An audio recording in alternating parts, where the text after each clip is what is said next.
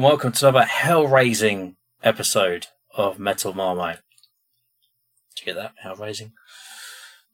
Oh yeah, because one of the songs is Hellraiser, isn't Yeah, it? yeah, Yeah, yeah. I get Spoiler it. Anyway, so welcome to episode six. Six, six. Technically- Marmite. No.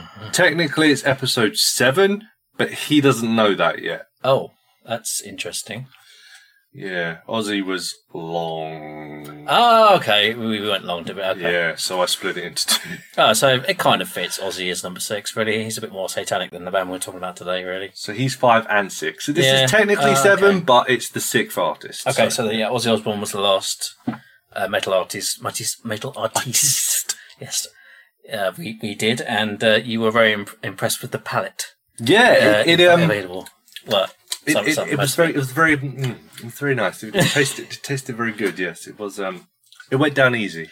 Yep, I think you found a few gems there. Oh uh, yeah, there was some, enjoyed, there and, was uh, some in there for sure that I'd never Yeah. heard before. That I'm like, this is great. Yeah, that went pretty well. I'm interested to see how today will, well, today's band, how we'll do. Mhm. Um, so episode number six slash seven, Yeah, episode number seven, whatever. whatever. So it's episode number seven, and it is uh, slightly on the more grittier side. Would you say this week? More gruffer. Yeah, yeah, yeah, yeah. Maybe the most gruffest thing we've done so far, probably. Gets down in the dirt, yeah, doesn't it? yeah. Um, that band is uh, Motorhead. Um, so before we get into the, um, so if you don't know how this this the show works, I'm an avid metal fan. Rich, mean, you like metal? I like I like as- metal, but I don't know anywhere near as much as yeah, you do. yeah, yeah. So I will give Richard a particular album or songs or both from an artiste, and uh, you'll um, listen to them and then give your thoughts on them at a later date. Um, so before we start, I usually do the history of Motorhead, how we first heard of them. So what would your first experience of hearing Motorhead have been? Ace of Spades. Ace of Spades. I mean, it's it's it's pretty much just that's like the biggest, most well known song, isn't it? So you Yeah. hear that everywhere, Oh, and yeah, yeah, you know you find out who sung it, and then yeah, that was my first introduction to them. Easily, one hundred percent was Ace of Spades. Yeah, I mean we'll get onto it a bit later, but yeah, that song is synonymous with Motorhead. It's a lot of you know for a lot of people, it's the only one they know. Hmm. Um, so my history, this was very hard. I couldn't remember to be honest that well. I couldn't remember if Ace of Spades was the first one I heard, or it was the game. I, Oh, I- I- okay. I couldn't remember off the top of my head. Probably was Ace of Spades because I probably would have known who Motorhead was. when they did that. Yeah, Hmm. when they did the. But I remember hearing. Well, we'll get into it later. But I remember hearing for the first time the, the game theme tune and thinking, "Who's this?" And then Oh no, I did not think that at all. I knew exactly who it was So yeah, I'm not, I'm not. I'm not 100 percent sure. to be honest. I can't remember. I'm getting old. I'm nearly 40. Yeah, memory's not what it used to be. You know, Yeah, so my first this all used to be uh, trees But it's weird. I can remember like hearing bands around that time for the first time and having clear memory of of that. But I don't have. It's weird because it. it's a very. I mean, Lemmy's got a very, very, very iconic, very distinct, distinctive voice. distinct You would have voice. thought you'd remember that, wouldn't Yeah, you? I mean, Like, it's probably just like on Kerrang TV or M- uh, what M- MTV Rocks or whatever it was called back Mm-hmm. then. Just seeing Ace of Spades was probably on there. That was probably it, but I, I don't remember. To be honest, Fair so, enough. You know, hopefully one day it will click. oh, just come back. Yeah, But hey, um, so we're going to a little bit of history of the band to start with. This is the most painstaking part of the uh, the show. This is where he actually finally earns his keep. Doing you know? the research, Feeling, if you're listening. You still don't do nothing. So you don't what? Feeling. He actually does stuff, you know. Oh well, yeah, I, I try. Yeah. yeah. Uh, so Motorhead were formed in London Oh wow, really? Okay. Yep. In 1975. Um, although Lemmy, as we'll get into a bit later, it's not really synonymous with London, but the um, the band as a whole were formed in in London Okay. in 1975. Uh, formed by vocalist and bassist Lemmy hmm Kilmister. Lemmy. That is a cool. Is that his Kid- real surname? That's his real surname. What a name! Yep. So yeah, Lemmy, I'll be going by That's that one. who would go on to be the only permanent member of the band, and we'll get into that a little bit later. Uh, the guitarist Larry Wallis, and drummer Lucas Fox. So it's all about the L's. What about the L's? I had taken the L's Yeah. very early on. Yeah, just coincidence that every member of the band happened to have the surname beginning with L. I guess sometimes it happens, doesn't it? However, this is just a start up of the band, Mhm. and Larry Wallis and Lucas Fox would not stick around for very long. Quickly be replaced. or- quickly Yeah. be replaced, and the other two members of the band, who would go on to be synonymous with Motorhead, uh, particularly the golden period, which is late seventies, early 80s Mhm. would be uh, Phil the Power Taylor, Oh, what? What? The darts player? the darts player. Seriously? Phil- Oh, I was going to say, what the fuck? I never knew this. How, how did I not know this? Yeah, yeah, yeah, he had to do something once his career, music career ended. No, no, no. Um, yeah, Phil Taylor. Yeah, that's his name. Okay. But Phil, Filthy Animal Taylor. Ah, Slightly better nickname. I don't know. The I power- the the a pretty- pretty good as well. Yeah, got- yeah, he's a drummer as well. You know, that's a pretty good nickname for a drummer. Yeah, the, the power. power, yeah. Yeah. And then you got uh, not just Eddie Clarke on guitar, you got Fast Eddie Clarke Fast Eddie Clarke. on guitar. Okay. Kind of sounds like everyone else had a nickname, and he was like, "What's my nickname?" And they're like, "Uh, Uh, fast, yeah, because you're really fast." uh, we got to think of a nickname fast. Yeah, oh, that'll. Uh, yeah. That that just kind of sounds a little bit like, yeah. Oh, want a yeah, nickname. just tacked on. Yeah. Yeah. Doesn't feel very Yeah, deep thought out. So I'll, I'll briefly touch on the history of those two first. So Taylor uh, replaced Fox as the drummer. Um, uh, Lemmy say that Fox wasn't working out as a drummer, and that uh, Filthy Taylor had a car. oh right, so he could drive us around. exactly, drive us around if you want to get pissed up, or you know, I, I doubt many bands. I'm assuming in this early stage, it's more about he can drive us to the shows yeah, and things. Yeah. uh, yeah. I mean, I'm guessing they're not driving around in a car; No, they'd be in a van. But, you- but he could drive the yeah, van. He could drive you could rent it. and- Exactly. yeah. yeah. that's the benefit. And in those days, I guess when you're just starting out, that's probably a benefit. Um, So can I, before you go on, sorry, Go can on. I just? Are you going to touch on why Lemmy was in London? not really, no. So, so do we know why he was here? Uh, it's just it was just a you know a base, isn't it? In London, that's one of the biggest cities in the UK. Yeah, Just because why was he in the UK? he is from the UK, mate. Is he? Yeah. Oh, do you not know this? Oh my god, this is breaking news for Rich. I ge- no, I genuinely thought he was from the US.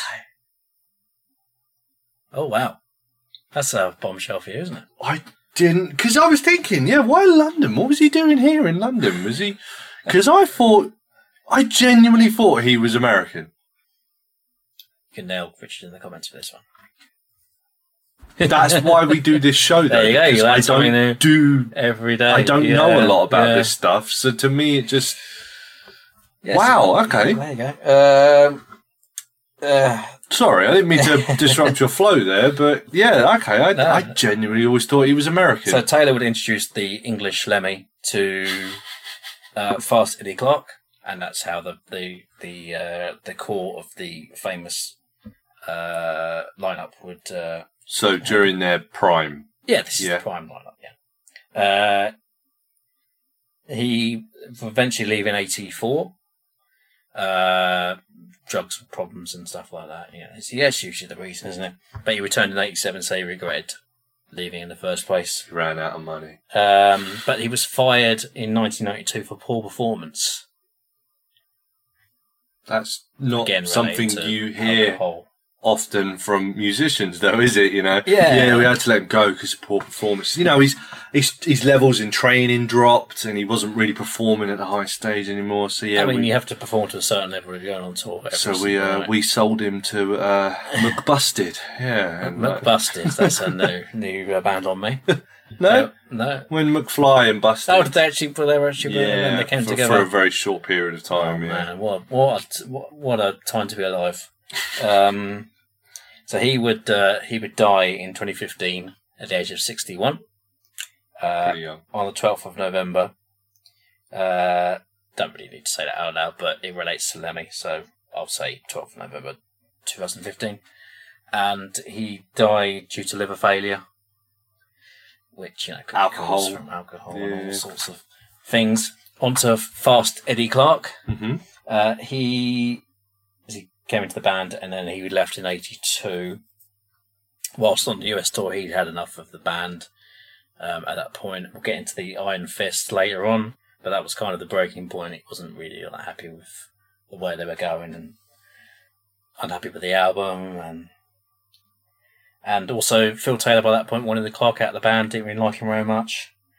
Um, but apparently Clarke resigned, although Phil says he got rid of him. So it's, it's very messy. That's uh, that's kind of reversed from how it usually is, though, isn't it? Like usually you say no, no, they left of their own accord, and they're like, no, he fired me, but they're, they're Yeah. doing it. in- So Clarke, as I said, he left in '82. He never came back, but he said he imagined himself dying on stage with Motorhead because he didn't, never really wanted to leave. Um, he did have a, a a little bit of a success afterwards, forming the band Fastway after Motorhead. They had uh, a few uh, successful singles and albums. He died. He was the last of the three to die on tenth of the Jan uh, tenth or tenth of the January. Tenth tenth of January, twenty eighteen, age sixty seven.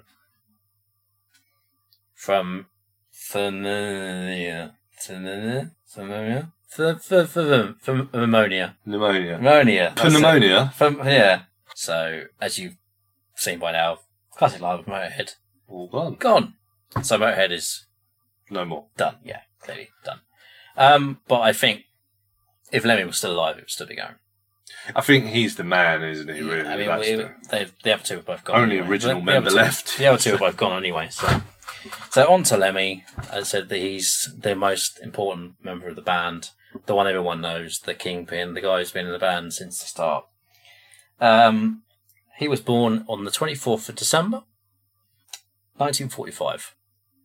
Another So- kid. born on Christmas Eve, uh, just after the world second uh, end of the Second World War. Yeah. 1945. Yeah. So not a bad time to be born, I guess. I mean, in Britain, it, it, it kind of was, but you know, I mean, Yeah, hard Took a long time to get over the war, didn't yeah, it? absolutely, yeah. still still on rations and stuff. I'm assuming at that point. I imagine so, yeah. Um, so Ian Fraser Kilmister was born in Stoke uh, in 1945. He also lived in Newcastle, okay. way and in Wales uh, early on. Um, he got the name Lemmy from um, from basically people saying to him "Lemmy a fiver." So kind of it's a kind of a, a weird way to get a nickname. but that- that's that's what it said on the internet. Great. So yeah, okay. Yeah, I named my kid after people always scrounging off me. Yeah, it's not from like Lemmings or anything like that. That would have been too early anyway. That wouldn't have come out in the seventies, would it? Me- no, yeah. Um, as I said, he was the figure for for the band, known for his distinctive mutton chops. I remember him for the Fu Manchu. And for the Fu Manchu, yeah, which Triple H kind of ripped off as well, yeah. and the the lovely big uh, warts on his face. Yeah. Wasn't a pretty fella, was he? No, but he got a lot. Of, he banged a lot of chicks. But then when you're a rock star, then you got money. Then, although you say that he he died apparently with a net worth of one million pounds. I mean, I'd still be happy with a million Yeah, pounds. of course. But I'm guessing you're saying you're suggesting that he should have had a lot more. Yeah, but then living the lifestyle he did, it's not that surprising. It's not just that either. I, I, I think that probably like in the 70s and 80s specifically, managers were probably a lot more inclined to say take a larger cut of your proceeds. I don't want to say I don't necessarily want to say take advantage of because Yeah, there's a lot of managers that, that would have that that defamation years of character, but you know I don't want to get sued. I mean, yeah, we talked about it in, But- Black, in the Black Sabbath Yeah, episode. yeah. Um, I imagine yeah, there was a lot, of that going around. there was a lot of bands or artists that were taken advantage of by the Yeah. record labels, and of course they were because you know all bands are you know great at business Yeah. or whatever. Plus, if you're pissing it all away on drugs and stuff as well, can- Yeah, I think one benefit for Motorhead is they they were constantly touring and constantly putting out albums all the time. So kept him afloat. yeah, yeah, exactly. Like if they waited ten years to make albums or whatever, then I think that he wouldn't have, you know, he would have gone broke probably. You know, there's only so much Jack Daniels you can you can drink, um, and we'll get onto that in a bit. Um, so, uh, Motorhead wasn't the first band for Lemmy. Okay. Uh, I mean, I don't find that that surprising, but no, he's in, he was in a pretty notable band before that called uh, Hawkwind.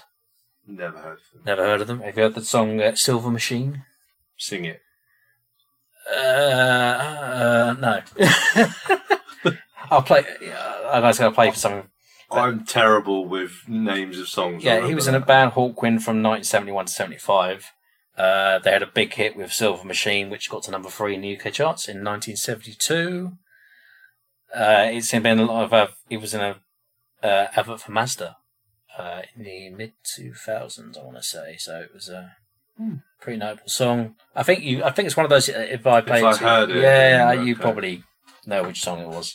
But you know, that, that's a fact for you.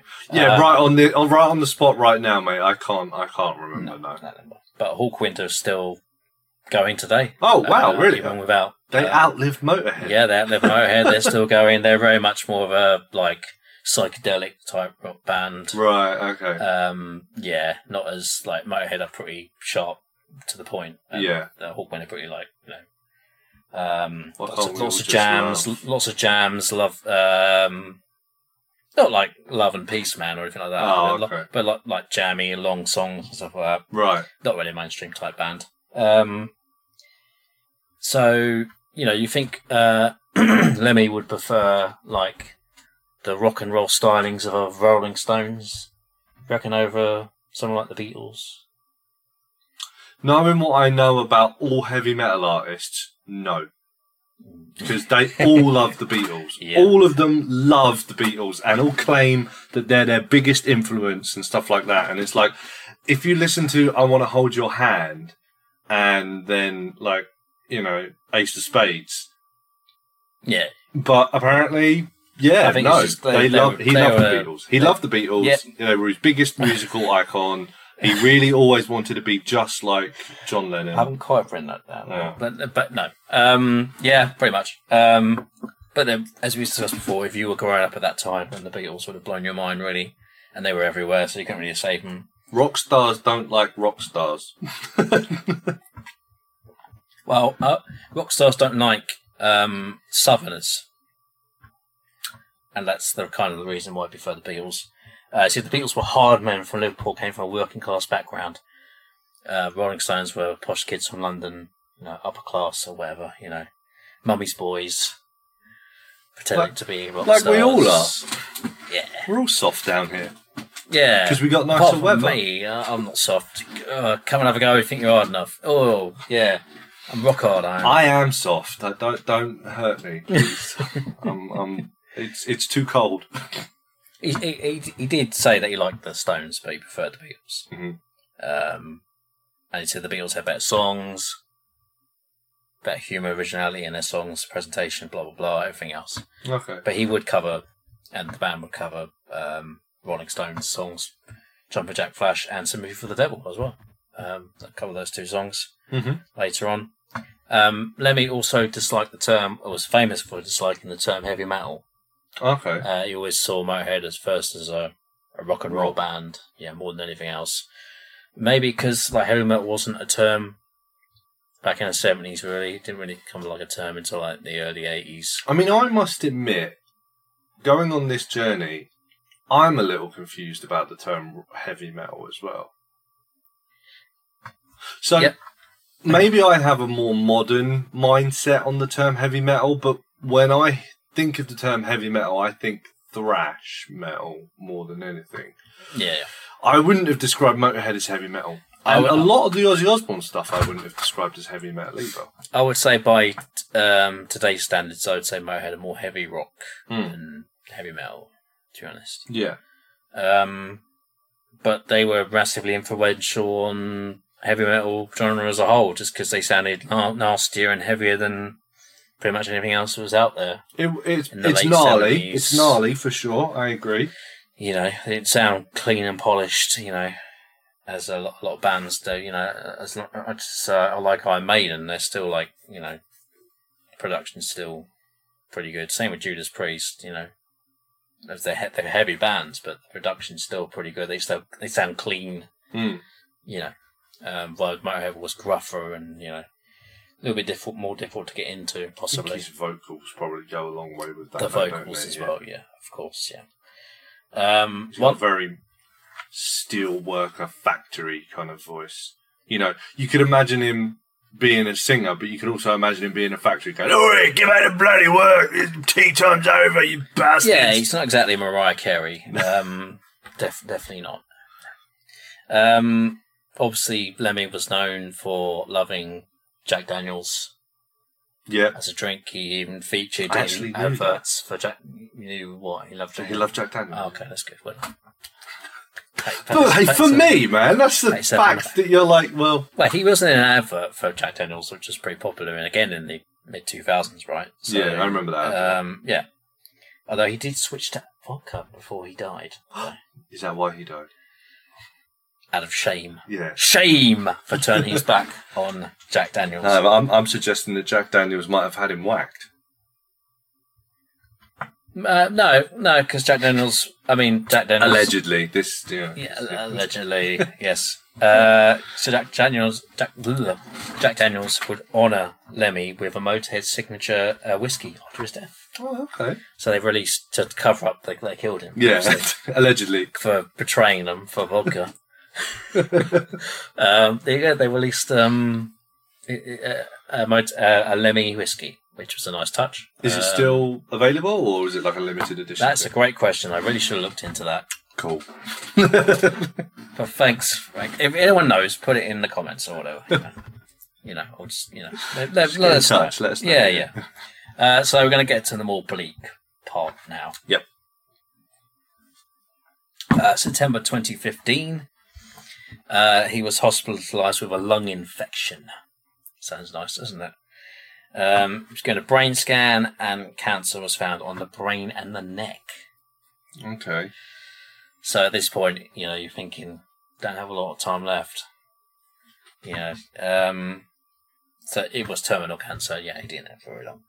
Uh, the doctor gave him two to six months to live from September 2015, which was pretty accurate. Uh, died on the 28th of December uh, 2015, uh, four days after he turned 70. So he did make it longer than the other two in terms of age, Yeah. but 70 is still a young, a young age. I mean, yeah. You. I mean, my dad's almost seventy. So but if you you know, live like- by, you know, the, the rock and roll lifestyle, you abuse yourself that much. Yeah. yeah, you know. Um, and I've got a granddad that just turned 95. But I'm he- assuming he, wasn't at- didn't yeah, live he fast. Wasn't, he wasn't he? living a fast, Yeah. hard rock and roll lifestyle. You know, that you know of. there, there you go. Yeah, These Maybe some- him and maybe him and Nan were. Maybe you know they maybe they lived it heavy. You know, Yeah, like yeah, back in their youth. Maybe I need to do some digging on that. Yeah. so I did do some research into this neck part uh, with you. Um, his funeral service was held at the Forest Lawn Memorial Cemetery in Los Angeles. Um, now I remember you going to a cemetery in LA, Yeah, I, I did. Yeah. but it wasn't this one because I I checked Oh, okay. because you said Chris Cornell. I'm sure you said Chris Cornell's there. Yeah. and he Yeah. wasn't on the, in this one. Okay. Um, so I did. Marilyn Monroe's also in this one. in- Okay, in so it's I a to pretty as well. famous, Yeah. uh, yeah, Marilyn Monroe, one of the biggest names of all time. Yeah, definitely. And uh, the dog that played Toto in uh, in, In W- Wizard, of Oz. Well, one of the biggest movies of all time. There you go. There you go. I don't know how Chris Cornell fits in with that. Did a Bond theme. Bond Bond's pretty big, I guess.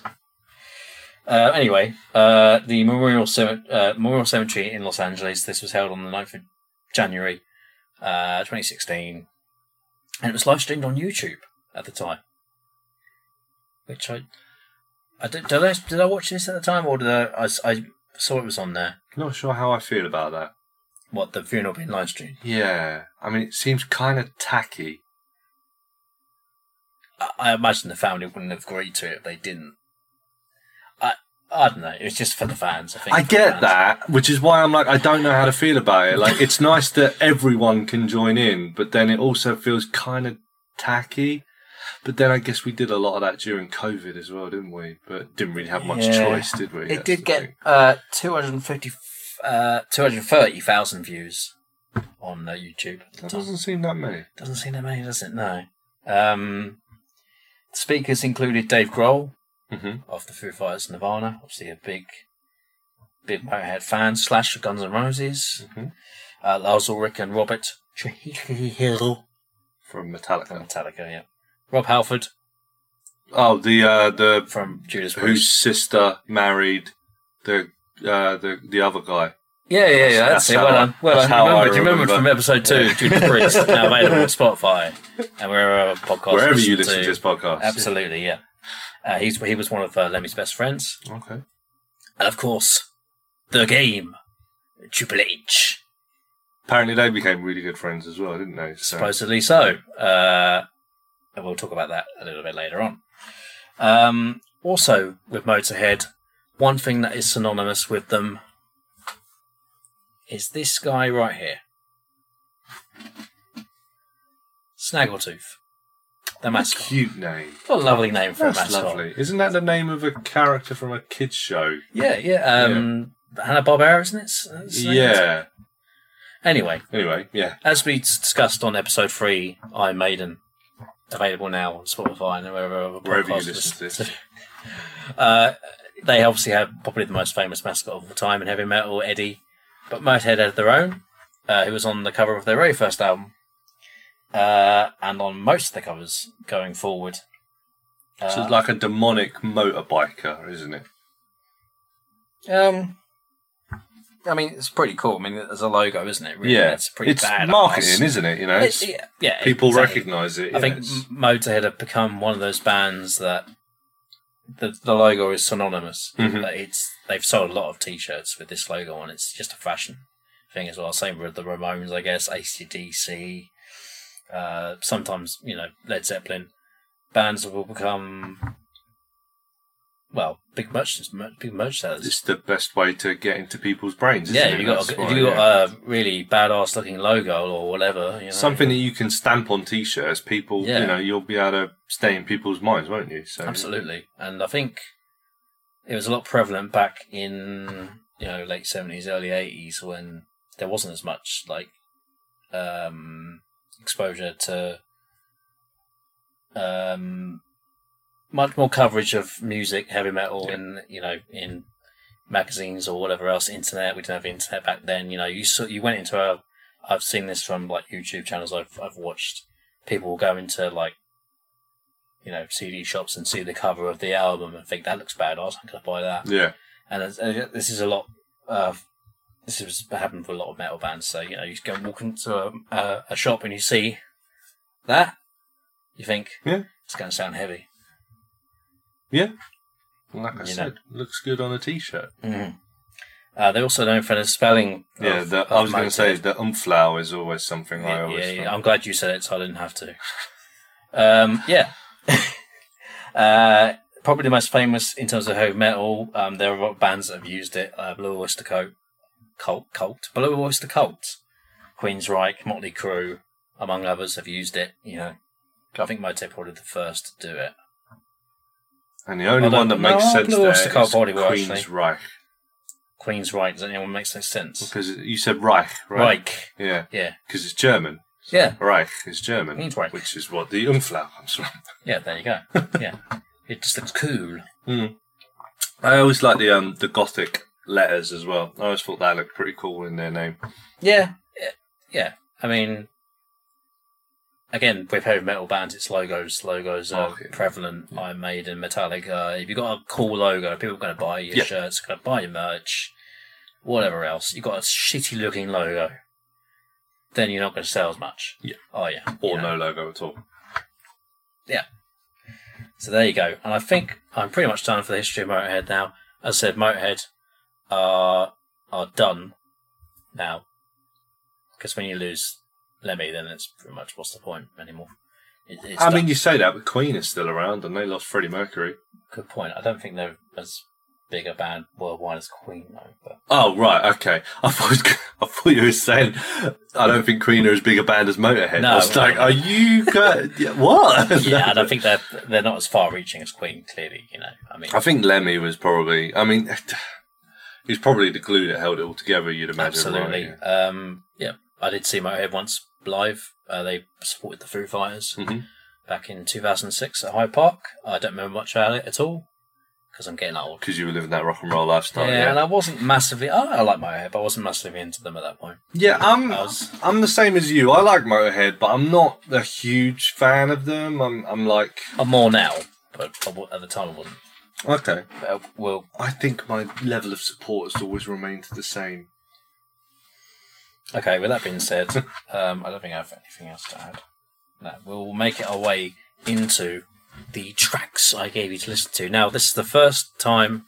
This is the first week that I have not given you an album to listen to. Mhm. Uh, there are there are a few factors behind that. Um, the one thing that's been la- um, leveled at Motorhead a lot of the time is that they a lot of their songs sound the same, which uh, Foreshadowing. Yeah, yeah, yeah. I'm not gonna you know deny that. It's the same with AC/DC. You know, a lot of their songs do sound the same. Like there's there's no, no there's no denying it. I'm not gonna you know poo poo anything. People say, oh, no, no, no. They, they, they do. It's a fact of life. I had a very hard time getting into my head when I was getting into heavy metal because like a lot of their songs sound the same, and it's very difficult. Um, as we'll get onto, I think one or two songs stand out more than anything else. Now that I, you know, I've been listening to this shit for twenty years, a lot more songs stand out now. But uh, back when I was getting into heavy metal, not as many. Um, that's so that's one of the reasons. Mhm. Two is uh, Ace of Spades has a lot of songs on it. That's probably the the the one that's held up as their classic. Some people would say Overkill, uh, but I thought, do I really need to get you to listen to fifteen songs that probably all sound ma- nearly the same? Not really. Plus, Motorhead has a you know look look at the albums we looked at before. Sabbath, hmm eight songs on Paranoid. Yeah. Maiden, eight songs on Number of the Beast. Um, so, you know, not many songs. Um, and the other reason I've completely forgotten now. You can edit this out. Except Give if you are a member of Patreon, you Yeah, can yeah, see yeah, all of this uncut, unedited, and watch his fuck ups. Yeah. But you need to be a member. Ah, the other reason. no, no, shh, no, leave it now. The other reason was they. I'm going to cut this out. It's only going to be on Patreon. Yeah, the other reason is I don't remember. That's it. No, the, the other reason is they've released a lot of albums, and I was as I was making my way through the songs, I just thought I'd just, I'd just do songs because there's a lot. There's there was enough. Yeah, on I these think albums. if you're getting enough. me to listen to 15 songs on an album and then yeah, individual songs as well, the, like the catalogue. I thought, well, I don't need to listen, into listen I to think we got a pretty good spectrum anyway. Yeah, I, I, I think ways, so. Yeah, um, the majority is going to be from the classic period, but of course. Uh, so that's the reason why there's no album this week. So disappointing. Uh, so sorry if you wanted to hear Richard's opinions on the whole of Overkill or the whole of Ace of Spades, but no, I'm afraid not. Anyway, we'll get into the first track of 15 that Rich listened to for this show. Black Sabbath had a song called Black Sabbath. Iron Maiden had a song called Iron Maiden. And uh, Motorhead also have a song called Motorhead off their first album called so called Motorhead.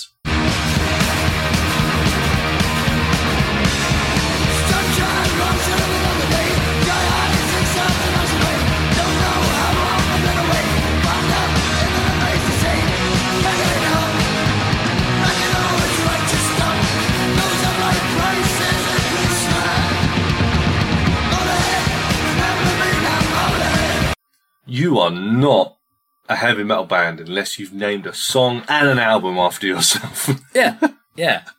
I, I, guess it's a statement. it's Black Sabbath by Black Sabbath on the album Black Yeah, Sabbath. yeah, it's it- Motorhead. It's, it's a statement. It's a statement, I guess. I don't know. It's fucking ego. Yeah, yeah. Um, what is strange though is uh, this song was originally a Hawkwind song, which Lemmy Called Motorhead. called Motorhead. Yeah, which Lemmy just took and Just Used it. stole. Okay. yeah, he liked the name of the the the song. he just thought, well, I'll, I'll have the song and the I'll cover the song. "Oh, fair Were, enough. were, were they okay with this, or I- did they sue him? I have or? got nothing about him them being sued, so I, I assume so. I don't know. Um, this was the last song he wrote for Hawkwind as well. He got fired. So I don't know if it holds a special place in his heart. I don't know. Maybe Um, he took it out of spite. Fire me, you bastards! I steal your fucking song. Possibly, yeah. So it was originally released in March 1975 by Hawkwind, um, before being re-released by Motorhead uh, as the first ever single released in uh, in the 10th of June 1977. Good way to introduce yourself. Yeah. Also, the height of punk as well. So maybe that, that sound was good for the time. I don't know if Motorhead were popular with punk listeners at that point, but the kind of the same attitude as Sex Pistols and Clash, I guess. I don't know. Um, so we'll get into the song itself. Uh, I like the intro, nice rumbling bass going along with it. Uh, the vocals are not great on this song. This is my main problem with this song. Is uh, I think everything sounds great apart from Lemmy here. Uh, it sounds I don't know if it's the production or whatever, but yeah, you can't really understand what you're saying. Um, the song I put sounds very uh, glam. It sounds very much like Slade or Status Quo. I've written down here. Um, but the guitar solos are good. The music sounds good. I think the drums sound good. I think everything sounds good, other than the vocals. But I, f- I fear that you are going to disagree. Actually, no, I agree with everything you said. Oh, okay. um, so I've written here, uh, literally like every beat you hit, I've hit. So I love the start, really cool, fun start. Um, going into the glam rock side and the punk rock thing, I put, I was really expecting an oi, oi, oi, oi, oi at the start. Like, I feel that. Yeah, that would have fit. Yeah. Yeah. Um, but what the fuck is he singing? Yeah, yeah, yeah, yeah. Like- I mean, not that this is a problem with heavy metal, because for a lot of it you can't understand what anyone's saying, but I just think it just sounds, it sounded sound- really doesn't- muddied doesn't and right. like what are you are you just but i think this is good this is going to be a bit of a theme with lemmy um a lot of the time you're going to be like the fuck is he saying um yeah um and the final comment is uh yeah great guitar solos loved the guitar solos all in all really like the song Mm. don't know what the fuck he was saying throughout the whole song. But yeah, like I said, I think that's going to be a bit of a bit of a theme. Yeah, uh, it's not been one of my favourite Motorhead songs, but listening back to this, I, I said I like everything about it apart from Lemmy. Just doesn't sound right. Yeah, just, Um, it and did- it needed an oi oi oi. Yeah, yeah, yeah. Obviously, it's a bit late for that now, but you know, thanks for the suggestion, Rich. Hey, we got AI. You can AI that now. Oh, you yeah, can, shit, you know, yeah. you get Frank Sinatra singing "Baby Got Back." You can AI some oi oi ois from Lemmy in the beginning of the song. I have to check that out. Chat Uh, GPT, get on it. This song reached number six in the UK charts. Wow, quite high. Okay. In what year? Seventy-seven. Did you say? Yeah, but uh, a little bit different. It was a live version that reached uh, number six in the UK charts back in 1981, Okay. I'm which is their biggest UK hit really single. So, uh, just as Motorhead, we'll get onto their biggest UK hit later on. Okay. Wow. But yeah, as just as Motorhead, this is just the live version reached number six in 1981 from uh, No Sleep 'til Hammersmith, one of the most famous uh, live albums of all time, and went to number one in the UK. I think when it was released. Anyway, I think we've said enough about this song. There's not really a lot to say about it, is there? Yeah, um, don't want to get too much overkill for that. So on to song two. Off the second album, Overkill, the song Overkill.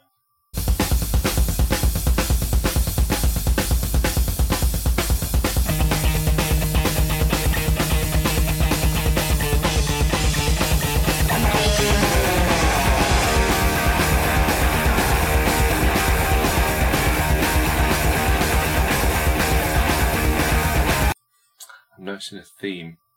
Yeah, well, the band's not called Overkill. Ah, they should have changed their name for it. But yeah, the title track of the second album. Um, I will let you start this time. What did you think? Before we Um, go into I, I didn't have much to say about this one. Um, I thought it was very similar to Motorhead. Um, I didn't really notice a huge amount of difference. I think the vocals were a bit better Yeah. on it.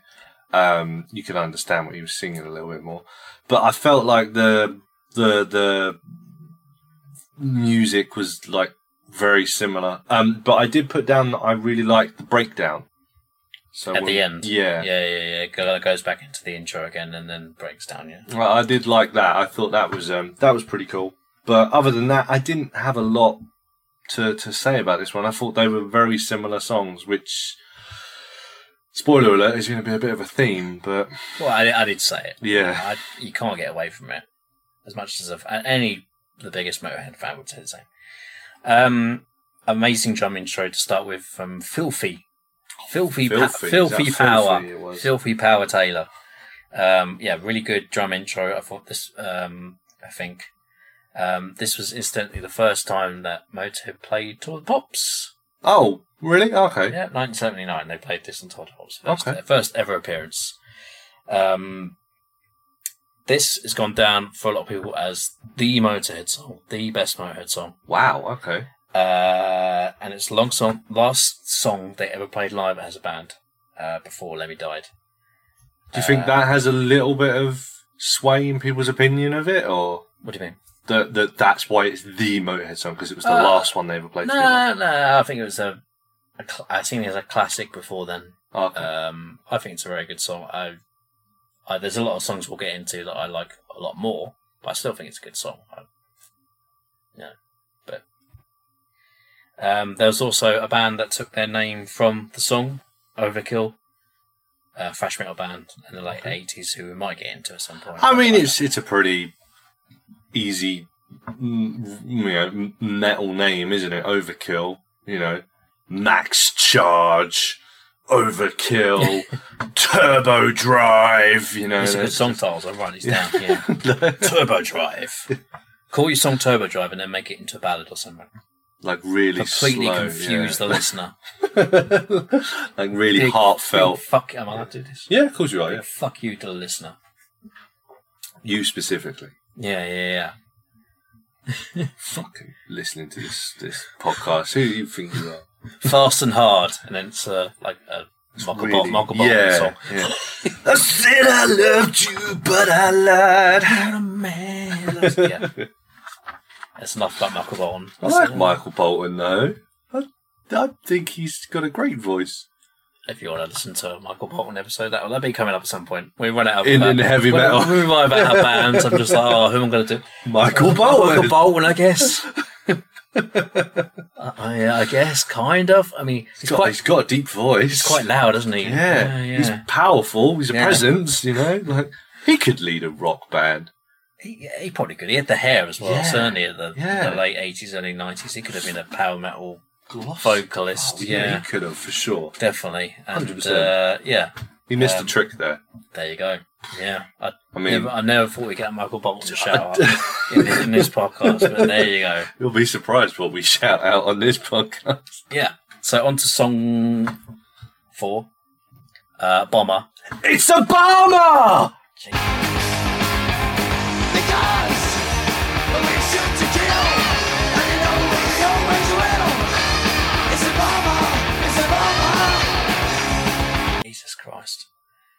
Yeah, It's Obama. it's Obama. Yep. but uh, I'm going to say Obama before Obama was born, but obviously not. Um, before Obama was a thing that we knew. They no, they knew. They see, they Lemmy could see the future. Yeah, um, Bomber from the uh, the album Bomber. As I said earlier, when I listened, I bought the greatest hits of Motorhead uh, back when I was getting into heavy metal, and I struggled to get into a lot of these songs, and they sound a lot the same. And well, no, as you said, Lemmy's vocals are very gruff, but this was one that hit immediately, and this might be my favourite song by Motorhead Okay. ever, just because it, it's one that I've always liked. It hit immediately. The riff is relentless, constantly throughout the song. It doesn't stop. Um, the song is about a, a book called Bomber. so the the so the the um the book was about a bombing raid by Britain Oh, during on the World War Germans Two. during World War Two, which hit the wrong town. Apparently, they they went for the wrong target. Oh, okay. Uh, sounds interesting, but there there you go. Um, this was another Top of the Pops performance Okay. in 1979 in December. So So it charted pretty well, didn't yeah, it? so despite the gruff sound, they were still you know they get on top of the pop. So you know, pretty good, pretty decent. So as I said, this is one of my favorite Motorhead songs, maybe my favorite. What did you do think? Uh, yeah, I actually really liked it. Good. Um, I think it's very reminiscent of Ace of Spades, um, and that's the kind of sound that I prefer of Motorhead. The thrashy, keep going, you know. Yeah. Just it just doesn't stop. this, It's song, just this, song is batters you. relentless. Yeah. Yeah, I, I really liked it. Um, yeah, I put down here that it's. Uh, um, I don't know what I was expecting after knowing about Ace of Spades. Pretty much, it's very similar kind of sound to that, um, and it is really thrashy, and obviously that it's about Obama. Um, yeah. Uh, you like particular uh, song or songs about Obama? Every single song that's ever been written about Barack Obama, I'm a huge fan of. Yeah. Uh, which other songs? um, there's you know that that really famous one about you know the and then we uh, yeah and that's and there's that one yeah Okay, thanks for the insight, Rich. no it's fine it's no problem i'm glad that i could teach you all about those 12 barack obama songs that we just discussed I'm, I'm glad you liked the song, though. no i did i thought it was good Um, yeah, it was it's, entertaining it's one of the end of the song is probably one of my favorite ends to a song ever. The riff just keeps going faster, faster, faster, faster, faster, faster, faster. Doesn't stop. Yeah, That- I said, you know, this was one of the first real songs I got into from Motorhead, and yeah, still holds up now. I think. So the next song is uh, "We Are" in brackets, the Road Crew. hmm Uh, what is this song about? i'm assuming it's about them touring Yeah. Yeah. Anyway, it's it's a, it was written uh, about Motorhead's Road Crew by Lemmy. Um, and supposedly they got pretty choked up about having a song written about them. i mean i guess It's not rock lot- and roll, is it? I guess not a lot of people really acknowledge their support staff, do they? So you know, No, no. Um, I think the song gives you know a pretty good description of life on life on tour. Yeah. Yeah, I mean, you know, look at the the lyrics. It's not a very deep song. It's just the song goes beat, beat, beat. There's no like verse, chorus, verse, chorus, verse, Hmm. chorus. Unless you want to call the chorus "We Are the Road We are Crew." the road crew. Yeah, Yeah. that's basically the chorus. Them just saying that out loud, isn't it? So you know, you know, another town, another place, another girl, another face. You know, another gig, my ears bleed. Another town left behind, another hotel I can't find. That's giving you a description, really, of life on tour. You know, another border to get through. Uh, you know, driving like a maniac, driving to hell and back. Another room, case to unpack. All sorts of, you know, this is, you know, pretty standard, really. I mean, I didn't note down the lyrics like you did. I didn't, you know, but that's I have you- to, it's your my job. Yeah. Um, but I must say, with with this song, I actually preferred the lyrics more than the actual song itself. Right, yeah. I kind of It is one of those songs where you It told a story. listen, yeah, The the lyrics told a story, but the music kind of made it a little bit dull for me. I don't know if maybe it needed another tune or it needed slowing down a little bit or maybe not as boom boom boom boom boom boom boom boom boom. But I, I feel like the message got lost in the song a little bit. But I actually did like the lyrics. I mean, I didn't note them down, but yeah, I actually preferred the lyrics to this song than I did the song song. If that makes Yeah, sense. yeah, yeah, Yeah. yeah. It's more lyric based than Yeah. anything. This song, isn't it? Really, let's be honest. Um, yeah, I like it a lot. I like it a lot. Yeah. So we'll move on to the second song, uh, third. Sorry, third, Third, yeah. from Ace of Spades, which originally I I wasn't going to put on here, but once I went through the song list and looked at the title of the song, I thought, uh, suppose I'm going to have to do that. Jailbait. Um. Hmm. Yeah. Uh, jailbait. Which I'm assuming this one's about groupies, right? Yeah. Um.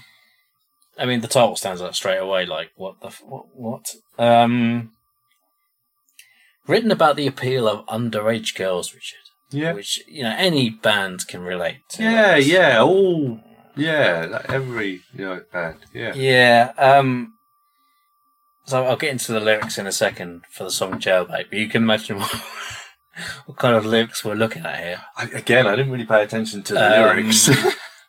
Lemmy was surprised he didn't really get a lot of backlash at the time for this, and probably didn't get much backlash overall for it, um, which is surprising considering the content of the song. so, what year was this released? 80. 80, you said, yeah. 80, so different times, different times. I You mean- 43 years ago. Different times, but This will get you cancelled nowadays. Obviously. Oh, there's, there's no 100%. way that you could call a song jailbait. I don't know. I think you could call the song jailbait, but I think you need to be careful Yeah, the, with the the, subject lyrics. matter would have to be, Yeah. you know, You'd have to be a little bit careful with that. Yeah. But I also think that this is kind of maybe a symptom of the times where a lot of the, you know establishments wouldn't necessarily check to make sure that their patrons are over 18 for instance so you would have a lot of girls in you know 14 15 16 Yeah.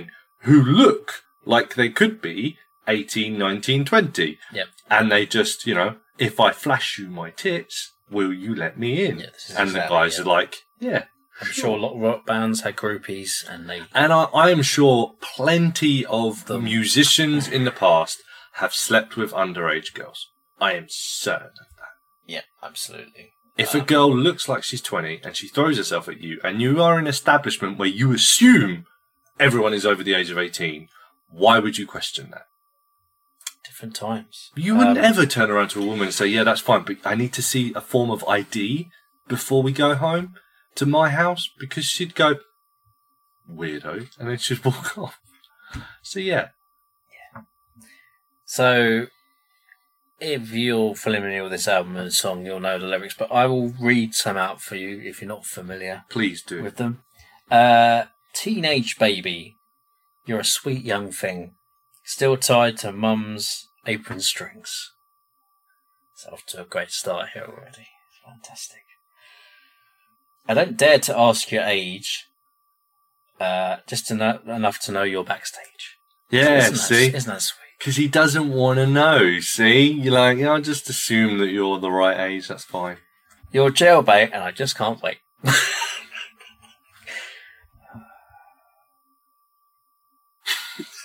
jailbait, baby, come on. Uh, one taste is all I need. My decision made at lightning speed. There's no fault gone into this at all. Yeah, because he's No, horny. he's yeah, he's seen a good-looking woman. He's like, yeah, He's horny, and he's just like, I'm turned on now, so yeah. yep. I don't even want to know your name. Very romantic here. It's enough to know you feel the same. Hey, love that young stuff. That's actually a lyric in this song. Hey, love that young stuff. Were they ever on Jim will fix it? I don't know, but um, I don't, I don't see this this song getting covered a lot nowadays. I'm not surprised, Yeah, really. yeah, yeah. Tell me, baby. Oh, you look so fine. That's that's fine. Yeah, I mean, that's Uh, pretty standard, yeah. As on its own. I mean, Justin Bieber could sing that. Sin quivers up and down my spine. Again. Uh, the next line, not so much. They don't care about our different ages. I'm an open book with well thumbed pages. Ugh. Ew. That makes me think of he's masturbated a lot though. Well thumbed pages. there you go. Yeah. I mean, that is going to be my new euphemism. What are you doing? Oh, I'm just thumbing some pages. Yes, I. Yeah. It's very hard to defend this.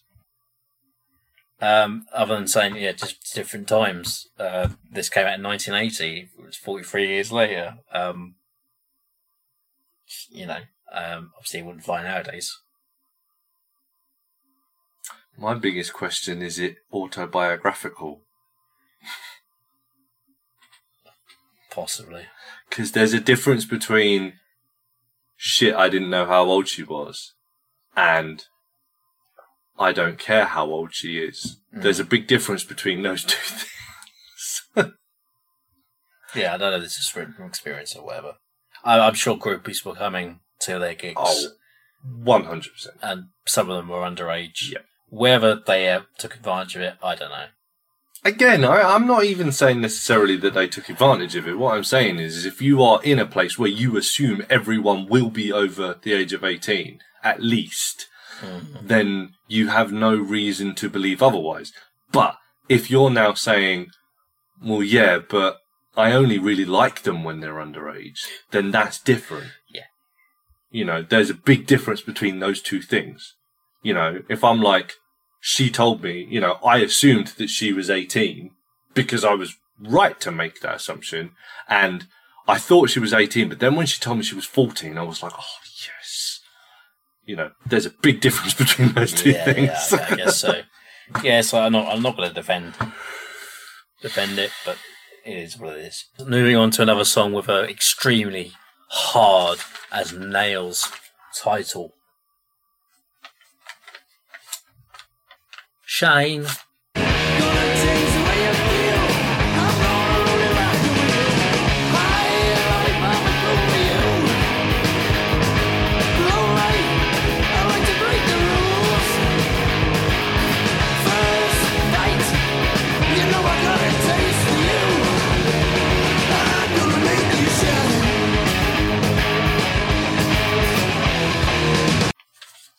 Shine like a star.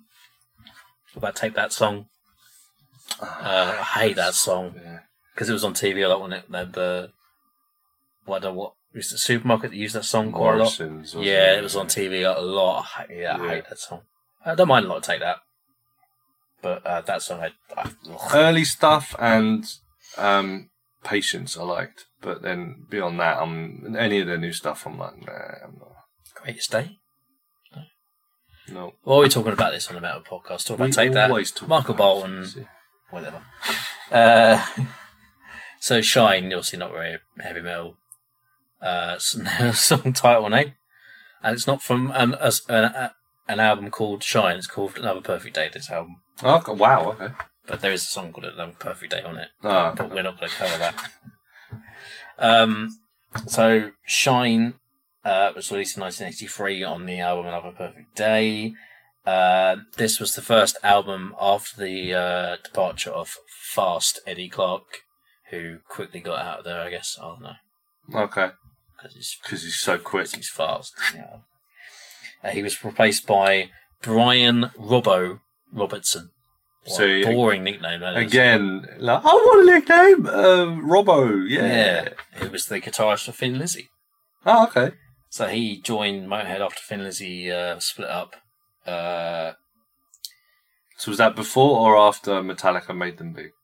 uh, Metallica didn't cover them until like mid nineties. So yeah. Ah, so before- before, before Yeah, they yeah, made them yeah. big, yeah. Uh, Phil the Power Taylor. Uh, he um, convinced Lemmy to hire him. He was a big Thin Lizzy fan. Uh, so that's how he got the gig. Um, big success. This song got to number 59 in the UK, so a bit of a drop off here for Motorhead. And it doesn't really get much better from there, really, to be honest. Um, But I think this song would be a bit would have been massive in the seventies. It kind of has that seventies style feel to it. Know. Um, and this is their last album with Bronze Records. Records, Okay. not gold or silver, bronze. And we'll we'll get into a bit more in in in a minute about that. Uh, but the the alliance, the allegiance with Robbo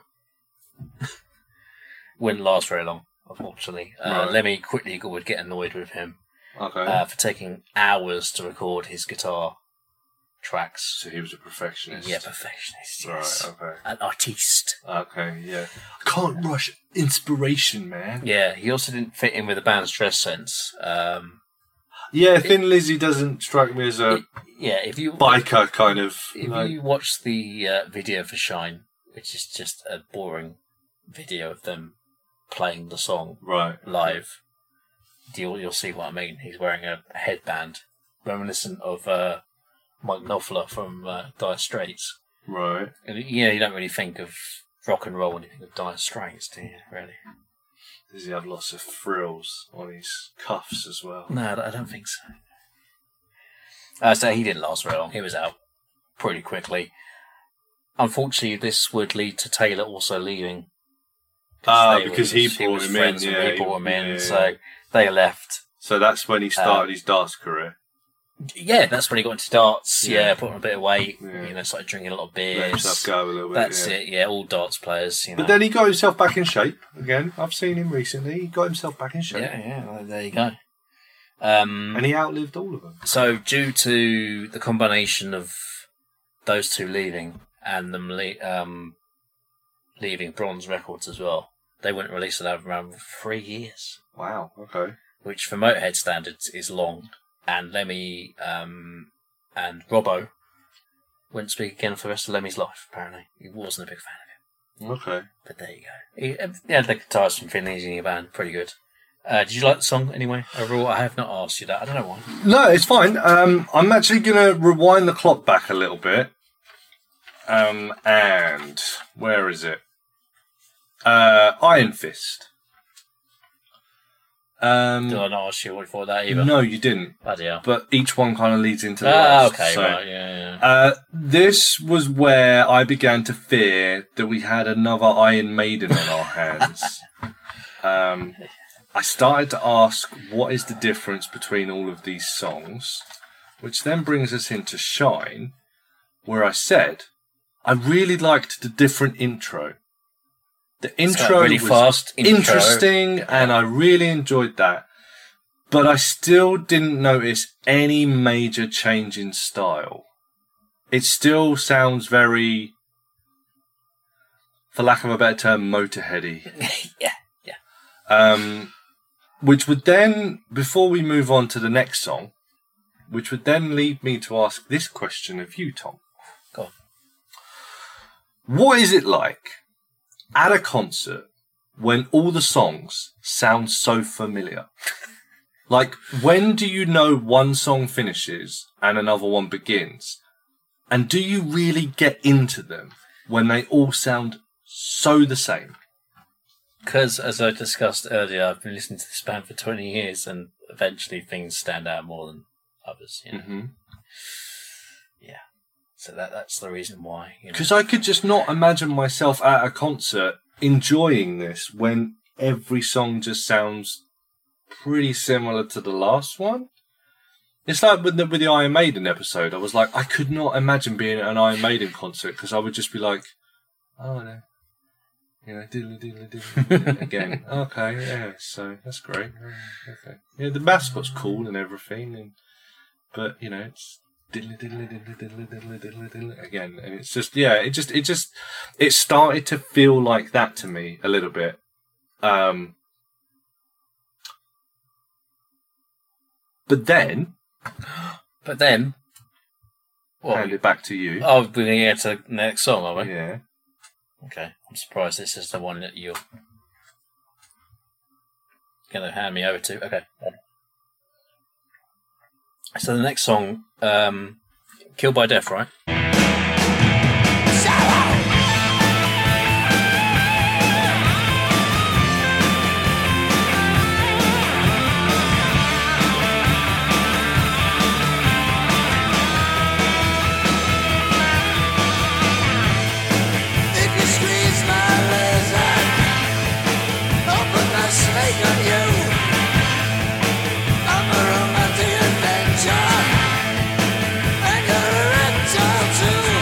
That's we're moving on to that.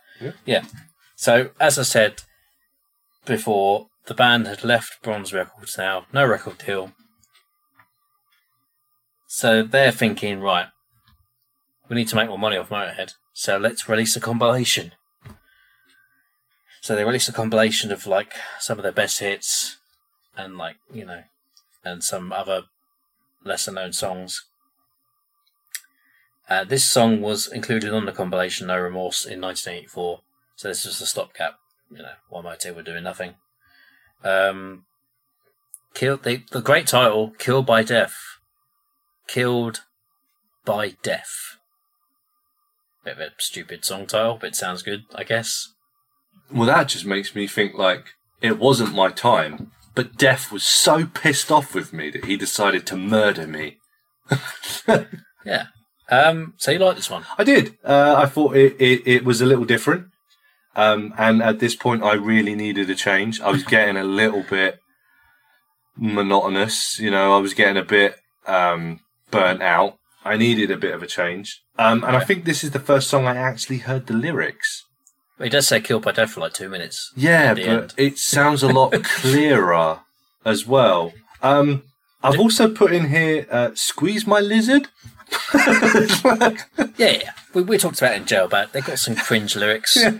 And uh, yeah, this is one that stood out. Um, if you squeeze my lizard, I'll put my snake on you.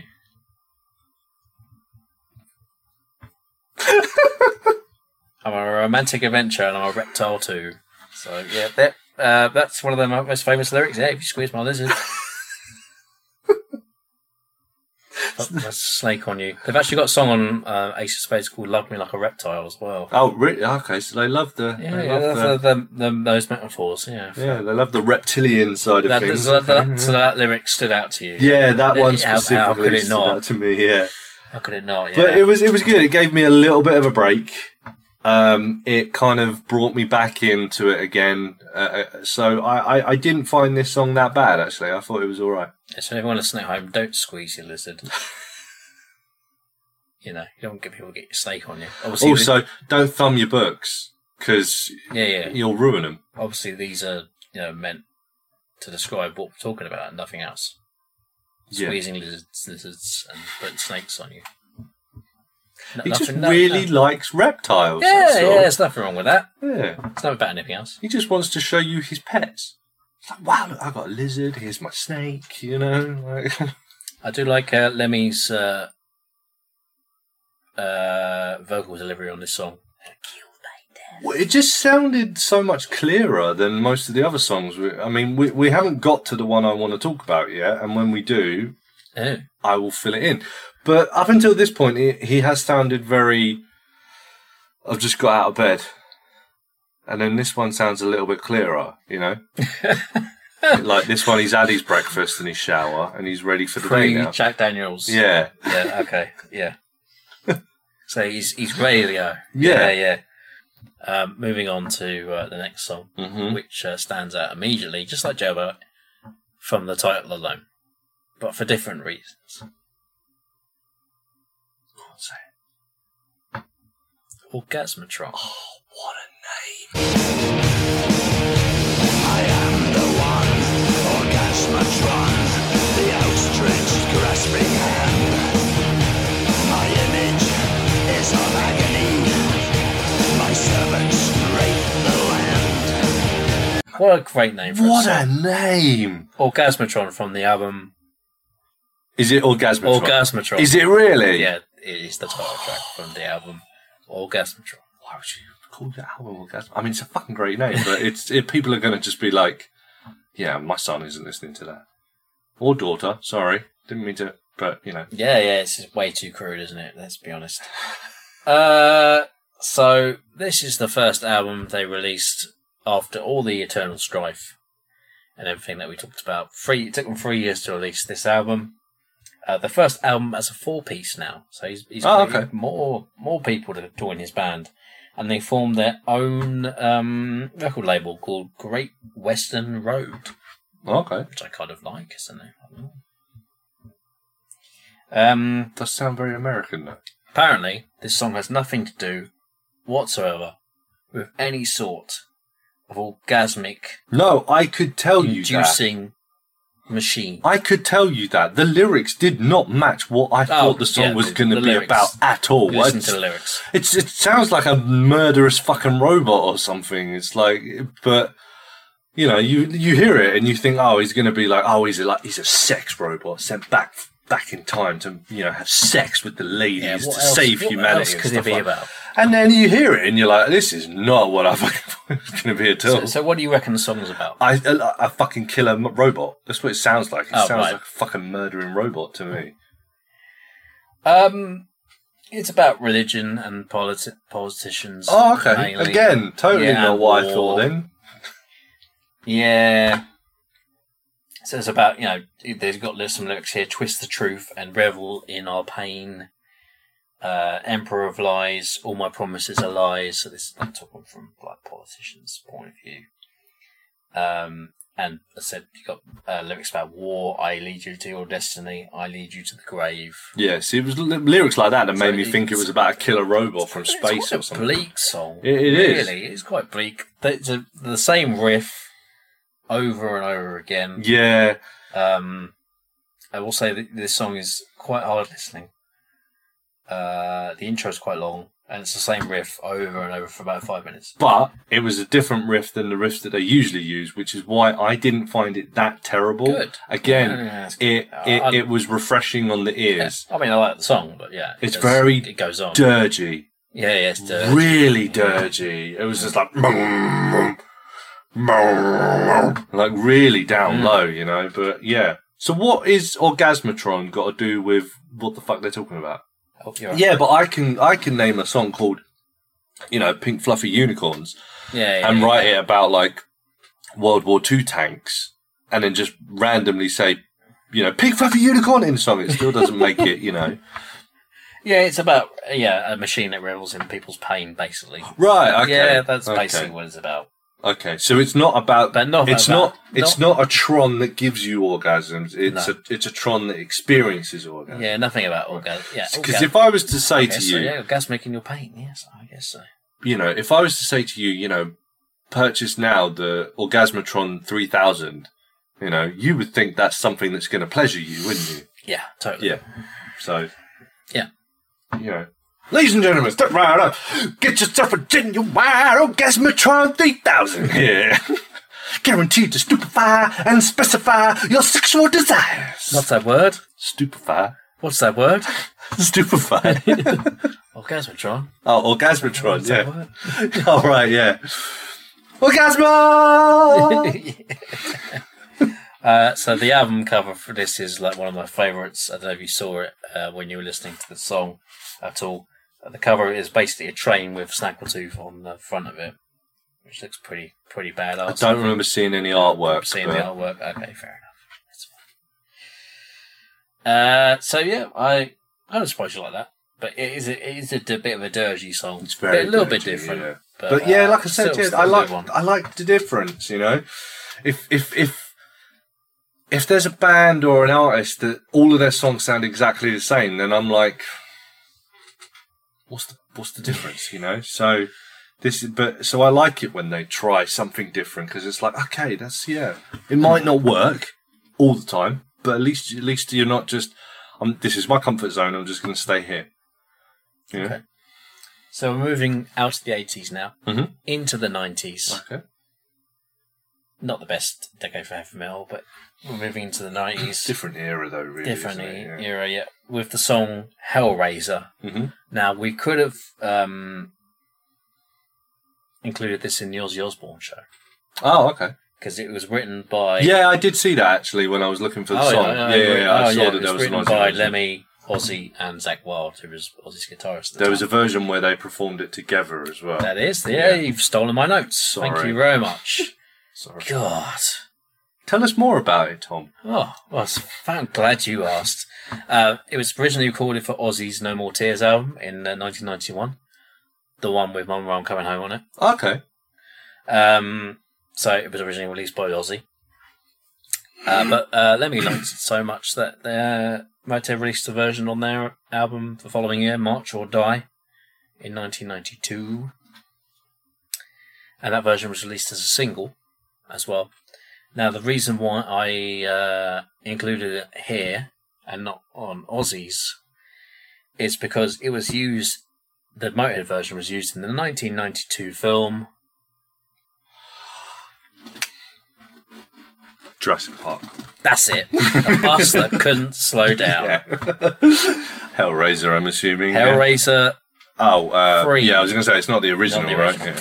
Hellraiser 3, Hell on Earth, which I've never seen. I've never seen any Hellraiser film Me other than, the, neither. other than the first one. The first one's the only one I've seen. I haven't even seen the first one, so when we do do it on Terrifying Tom, available wherever you listen to podcasts, um, it'll be interesting for me. Yeah. Maybe we'll do Um, the whole series. Yeah, so it was used in the film Hellraiser 3, Hell on Earth, the classic horror film, apparently. Um, uh, the video was directed as well by Clive Barker. The, The guy who directed Hellraiser. Yeah, okay. it was directed by him. And it features Pinhead in the, uh, In the video. Yeah, playing uh, cards with Lemmy. Ace video. of Spades. Yeah, okay. That's, that's his spades. Yeah, yeah, there you go. Who had the dead man's hand? I can't remember. But yeah, that that video's there if, if you want to go and see it. If you want to see Lemmy playing poker with With Pinhead. with yeah. Pinhead. Yeah. There you go. Um, now, as you ruined, but there was a version. Did- Didn't ruin anything. I don't care really. Um, there was a version of this released in October the 29th, 2021, uh, with both Ozzy and Lemmy's vocals mixed together, which you can see on YouTube as well. Really good video. Uh, it's an animated video. Oh, so Ozzy doesn't join in and play cards with them. No, no, it's an animated Okay. video. It's a different, completely different video. It's pretty cool. Which one you prefer? I don't know. I I like the one of them singing it both together. I think it's pretty cool. It's- Um, the song is also similar to well, the song was released before it was on the Hellraiser soundtrack. It's not actually about. It's not about the, the Hellraiser. No, it's about It's about raising hell. exactly. Yeah. It's about being on tour and raising hell. Yeah. TVs through windows, Yeah, cars in swimming pools, underage girls in your bed. Yep. Reptiles everywhere. if if that's your thing, yeah. Um, you know, I'm living on an endless road around the world for rock and roll. That's basically that's a lyric that I picked out there.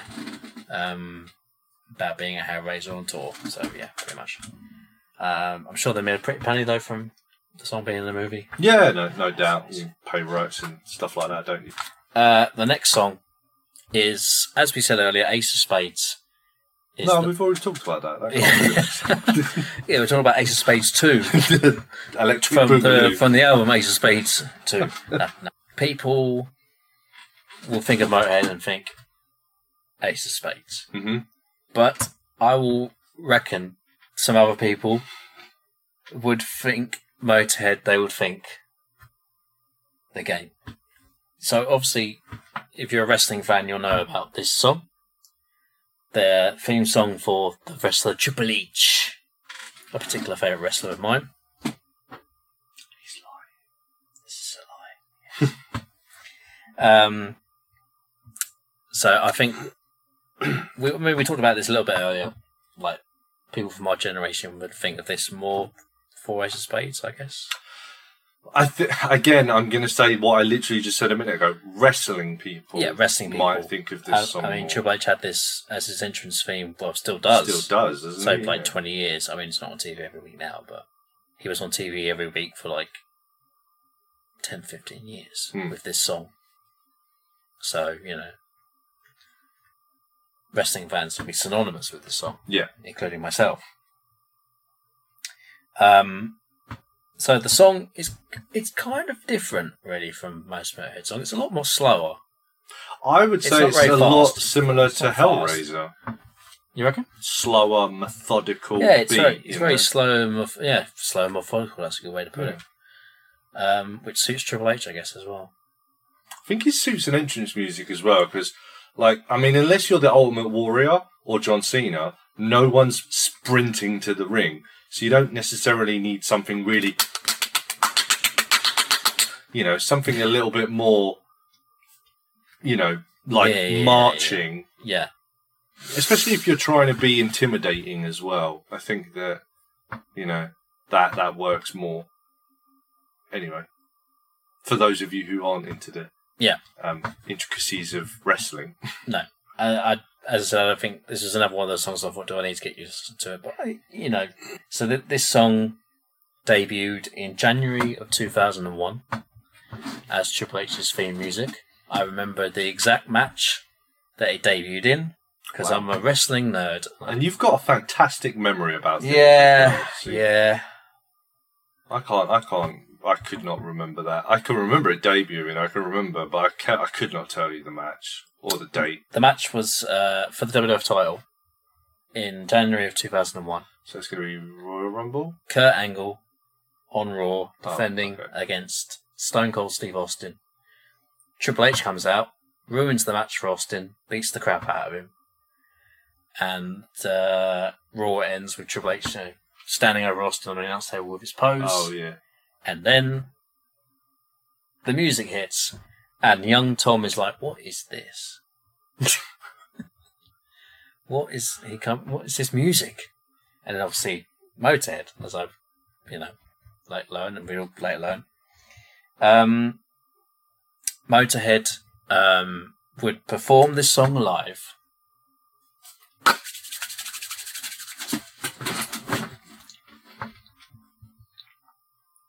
I've been waiting all episode for this bit. Good, so. good, good. So yeah, I mean, the, wrestling was huge at the time, wasn't it? Massive. uh, This t- was yeah. the Attitude Era, huge. Stone Cold Steve Austin, The Rock, The Undertaker, Triple H, Kane, whoever else. I'm forgetting off the top of my own mind, but wrestling was massive at this point. The Monday Night Wars are going on, soon to end. Um, so wrestling was pretty big business.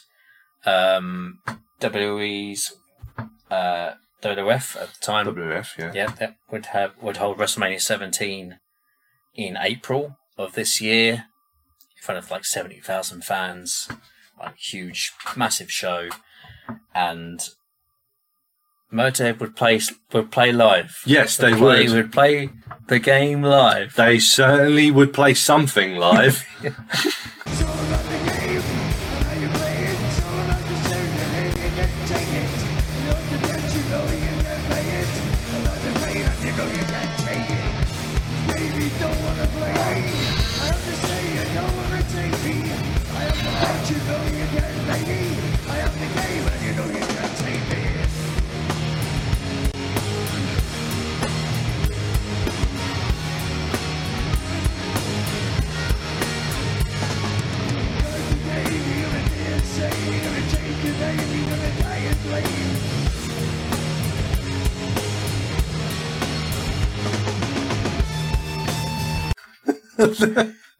Uh, they would play this live to for Triple H coming down to the ring for his match against The Undertaker at WrestleMania 17.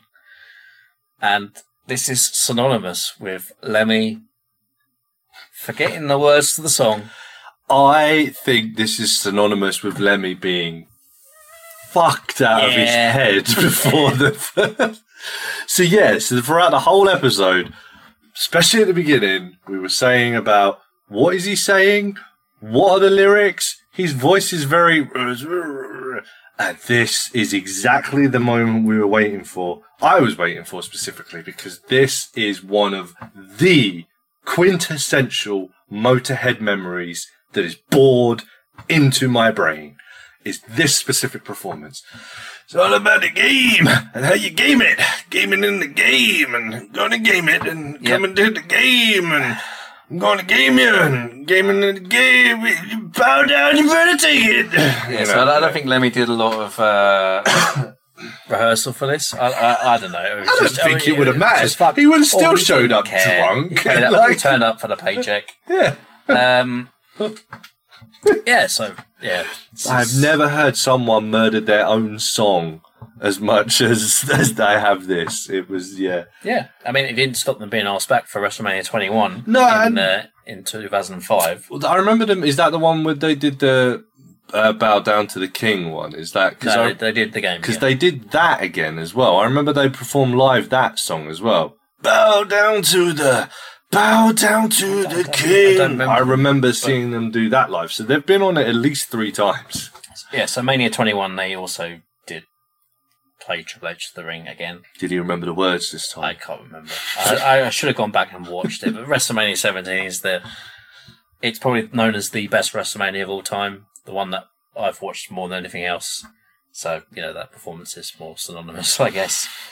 Um, It is amazing. I know that I'm slagging it off, but it's incredible for how bad it is. Yeah, It's yeah. car crash TV. It's absolutely. It, go and watch it because it's fucking great. It's awful, but great. Yeah. I just like the room. yeah. Um, so the song wasn't written by Lemmy. Okay. Uh, Not surprising, really, considering the Didn't know the lyrics. didn't know the lyrics. Uh, uh, song was written by Jim Johnston, who um, Does all of the did all the wrestling. WWE wrestling um, songs at that point. Um, and there's actually a rap version uh, of the song as well. So I was I wasn't going to say this because I don't know if maybe we're going to be talking about them or not in the future. Go But on. I actually really really like the Drowning Pool version of this song. I do as well. I think that that's a really good. That's I actually think it's probably better than this one. Yeah, so Drowning Pool, I'm sure most metal fans have heard Drowning Pool. They uh, they played Triple H the Ring a year later with their own version of the game, which was released on And he remembers the Entry. lyrics. And yeah, I thought it was a pretty good performance. Yeah. I really liked the the song. Um, obviously, nu metal was massive at the time, Mhm.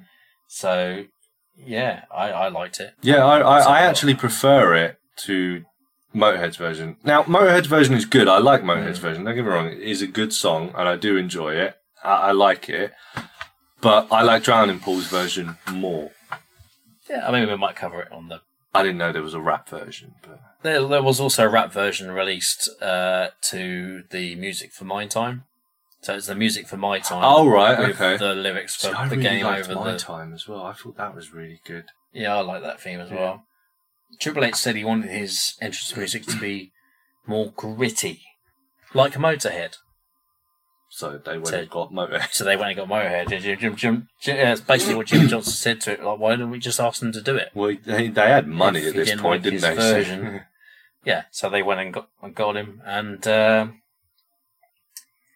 it probably won't surprise you to learn that Lemmy wasn't a massive fan of the song. no, okay.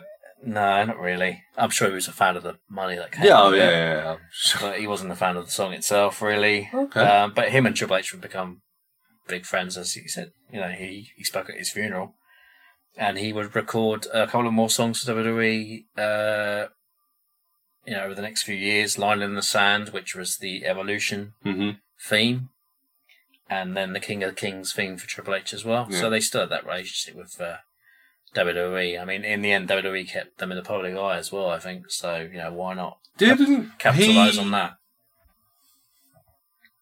Didn't Triple H induct him into the Hall of Fame as well? I don't think so. No, okay. I don't. I don't. Not the Rock and Roll Hall of Fame. The Oh right, yeah, the WWE. Yeah. Um, I don't think so, no. but I reckon they might go in if they haven't already. You can tell me in the comments if they have.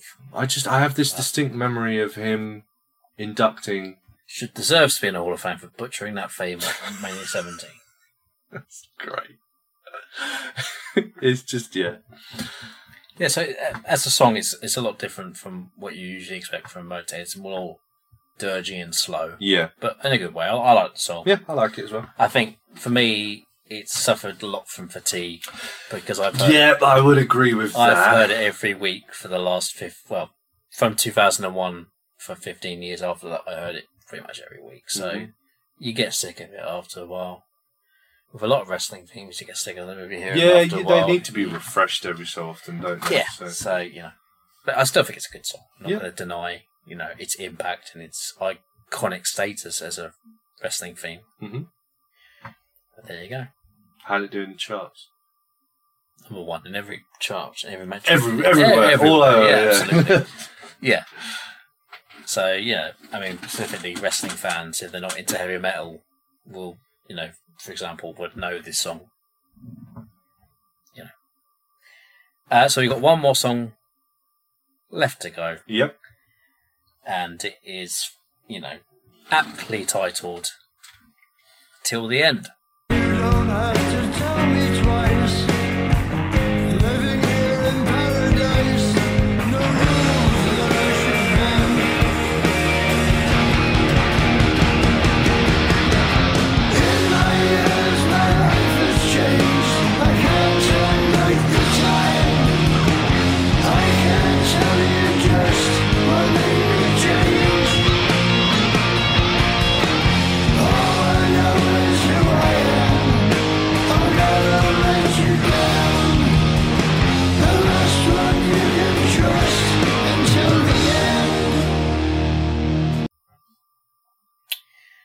Which was released off their last um, last album, Bad Magic, in 2015. Um, I'll, I'll I'll let you go into this one before I ramble on about it for a bit. So it, it it feels final. That's exactly what I thought when you said that. Yeah, it's final. Yes. Yeah, it, you you can very much tell that something's going on in this song. Um, I would say he sounds terrible. Yeah, here. he sounds old. Yeah, he sounds like my granddad. like when my granddad, like, was you know in his seventies before he passed away. Yeah, he sounded like he sounded very much the same. Smoker's voice, you know. Yeah, it's very strained uh, But at this point. I, I did like it. Uh, it was really good. It had a different sound. Mm. Um, there's there, there seems to be a lot more emotion behind this song as well. Like I said, it sounds very final. Um, it reminded me of that um, Queen song before Freddie Mercury passed away, where he's like, um, These are the days of our yeah, lives. Yeah. It it it felt like that to me. Like he knew his time was coming, and he wanted to say thank you to everyone before he he left this mortal coil. Um, but on a on a on a final note, I put after hearing this song, I was really surprised I didn't like the thrash songs more but instead I really liked the slower, deliberate style of song like Okay. this one. Okay. Um, because yeah, in in Hellraiser, it you know um, it really started to turn for me. I was like, dude, you- you're starting to finish really strong here.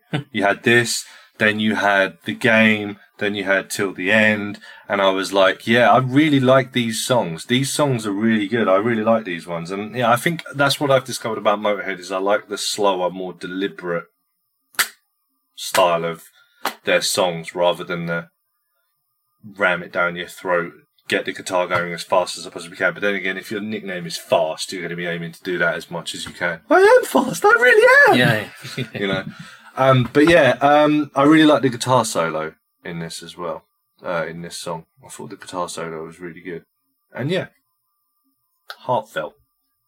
Yes, as a, it's a more stripped back song from Motorhead. Uh, Lemmy died four months after the release of this album, Bad Magic. Um, there are a lot of parallels between uh, Lemmy and David Bowie at this point. Uh, David Bowie uh, released a song called Lazarus on his last album, Blackstar, which was kind of the same, like saying, sort of saying goodbye or whatever. Um, Bowie released Blackstar on his birthday in January uh, the eighth, twenty sixteen, and died two two days later. So he knew he was gonna die, and kind of wrote a song about that and reflections on his life, similar to what Lemmy did here with this song. Um, yeah, there's, there's, I'll pick out one lyric in particular. Um, in in your in your life, you'll be amazed at all the love you lose, uh, you can never live that life again. Which I think is quite poignant, a lyric.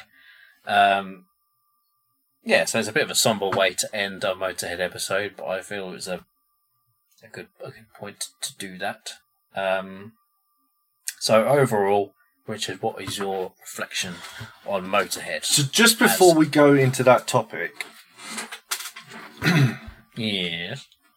I also have discovered Mm. recently about Motorhead. And it makes a lot of sense now that when you say um, they're from the north of the country, uh, that they do a lot of AC/DC covers. And I've actually discovered that I really like the AC/DC stuff from Motorhead as well. Okay. So they did Highway Highway to Hell, which I They've really done like. a lot of covers. Um, Um, yeah, yeah, but these are the ones. Highway to Hell. Um, it's a long way to the top if you want to rock and roll. Was another one that I really liked. Um, and the other AC/DC song. See, I'm awful, awful. Back in Black. No, no, I'd have probably done that, but no. But uh, shook me all night long. You shook me all Ah, night I long. did that as well. And I actually really like them as well. And it makes a lot of sense now that you've said that.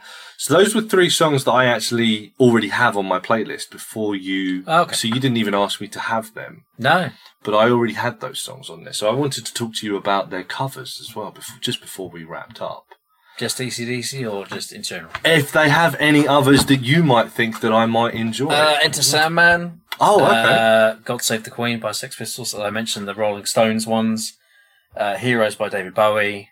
oh, yeah, I have that one as well, actually. Sorry, yeah, yeah, yeah. I have that one as well. Um, they released uh, a covers album a couple, few years ago. Um, this is after Lemmy died, but there was a covers album released with uh, certain numbers, certain songs on it. I can't remember. There's more bands they've covered. Um, but yeah, so you're a so fan. the thing that I found funny about covers. it is that I obviously really like Lemmy's vocals. You know, when he's not fucked out of his head yeah. and he can remember the song. Um, uh, so I obviously really like something about Motorhead because I really like the covers, but it's just something about their specific music that kind of ground me down a little bit at the beginning. But having said that, came back and finished strong. So well done to you, sir. Okay, I chose the right songs then. In, in towards I the end, I think I think the end definitely um, got me back. So from um, from Killed by Death onwards, it, it so after the classic period. So after the classic period, but again, this was the same thing about Ozzy, wasn't it? Is that I didn't really like the early stuff. It's the later stuff that I enjoyed a lot more. So that well, I don't know whether it's when they're early on, they stick to their sound and they want to stick in their lane and their niche.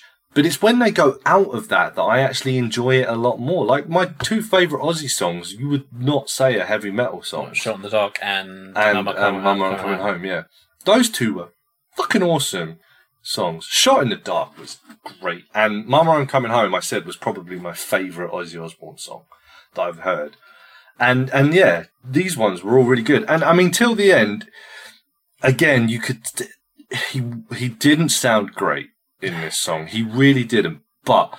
I could look past that because I think the song was really good in and of itself. And yeah, I just I don't know. I like it when they step out of their Comfort zone. sound. Yeah, more, yeah, you know? yeah, yeah. totally, yeah. So, but I think you I- I finished. I, think you finished strong. Well. Motorhead finished strong. Yeah, or Motorhead finished strong. Yeah. So it's They- not quite an Iron Maiden. No, bombs no, no, no. It, it was it was heading that way. I, I I literally wrote, "I'm worried that we're heading that way now," but they pulled themselves out of the ditch. They said, "No, we're not just going to stick to the same stuff. We're going to go in a different direction, and Richard's going to love it." And and I did. Well done to you, gentlemen. Well, well done. Well done. guys. Oh. I'm, I'm glad. But Iron Maiden didn't. They just kept going with Plan A. You know, they were the um, Graham Potter of heavy metal. That's right. This is good promotion for Iron Maiden uh, episode three. But yeah, no. Um, all in all, I think I probably came out of this episode in probably the same place I started it, which I don't think is that bad Hmm. because I always thought, yeah, Motorhead, they're all right. And I come out of this thinking, Motorhead, yeah, they're all right. Yeah, fair enough. There's nothing you added to your playlist. And... Uh, from here, no. Uh, but having looked at it again, I don't know why I didn't add Hellraiser because I really like that song. Um, and um, Killed by Death, I like that. That's, song. I don't know if you heard the Ozzy and version. No, I, I think, I I, think to. you would enjoy that. I need to go and check that out. I didn't. check the video on YouTube. It's a great video. I will. I will go and check that out. And I said, if you want to check out Pinhead playing cards with uh, Lemmy as well, I'm check, interested check that, that, out yeah. as well. He should have um, made a cameo in the film. That would have been great. Maybe he Maybe did. just- I've never seen Hellraiser Yeah. 3. Does he get killed in the film? That'd be great. Just like a hey you, you leave those kids. Ah! Yeah, so I I hope this is turned on. Every time I do his voice. Okay. sorry, You just can't do it like him, man. No, he's, he's a legend.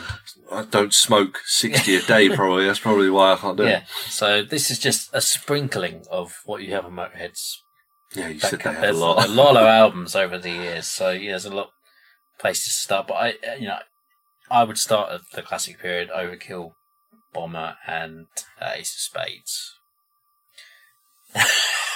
Start later. start later. yeah. Yeah. I mean, uh, I don't think there's. Listen to all their new stuff and work your way back. Yeah, I don't think there's outright there's a terrible Motorhead album. They all sound pretty similar. But yeah, hoping you got a lot out of this. Uh, yeah, that's. I hope you got a lot out of this episode. Um, I don't know. Like I said, I've, I think I've, I'm coming out at the end of it pretty much where I started.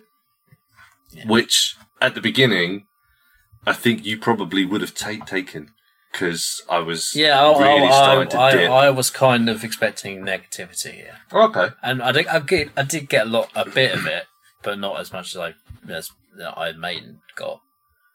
Uh, so yeah, I'm, I'm happy with that for now. I, I I fully understand, and I you know I fully understand that Motorhead are a difficult band to get into. I I you know I fully I get that. I'm not stupid enough to you know not see that.